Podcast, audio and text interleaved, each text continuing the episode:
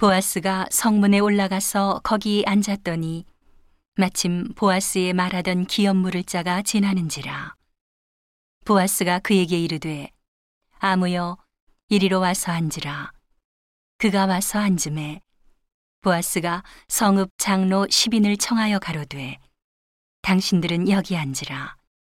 그들이 앉음에 보아스가 그 기업 물을 자에게 이르되 모압 지방에서 돌아온 나오미가 우리 형제 엘리멜렉의 소유지를 관할하므로 내가 여기 앉은 자들과 내 백성의 장로들 앞에서 그것을 사라고 내게 고하여 알게 하려 하였노라. 내가 물으려면 물으려니와 내가 물으지 아니하려거든 내게 고하여 알게 하라. 내 다음은 나요. 그 외에는 물을 자가 없느니라. 그가 가로되 내가 물으리라.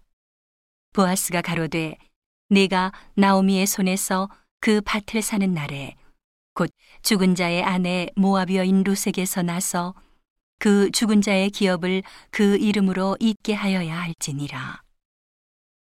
그 기업 물을 자가 가로되 나는 내 기업에 손해가 있을까 하여 나를 위하여 물으지 못하노니 나의 물을 권리를 내가 취하라. 나는 물으지 못하겠노라.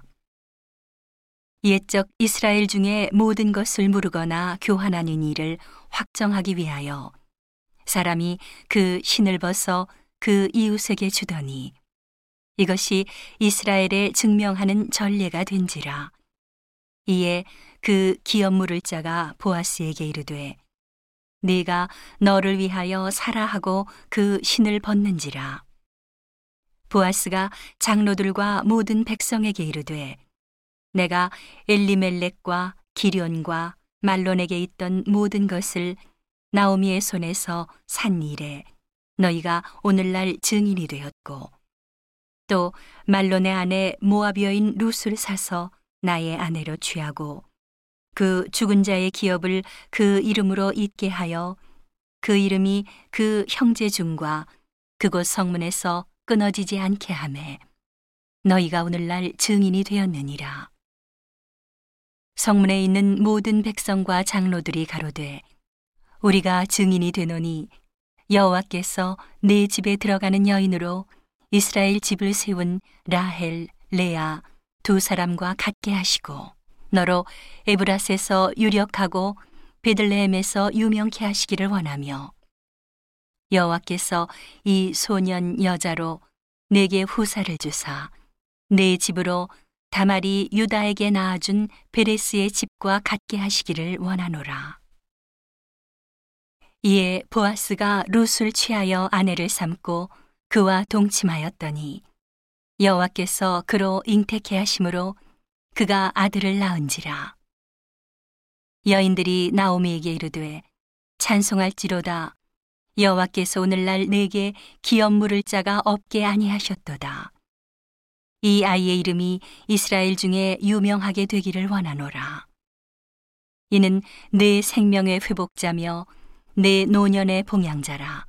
곧 너를 사랑하며 일곱 아들보다 귀한 자부가 낳은 자로다. 나오미가 아기를 취하여 품에 품고 그의 양육자가 되니 그 이웃 여인들이 그에게 이름을 주되 나오미가 아들을 낳았다 하여 그 이름을 오벳이라 하였는데 그는 다윗의 아비인 이세의 아비였더라.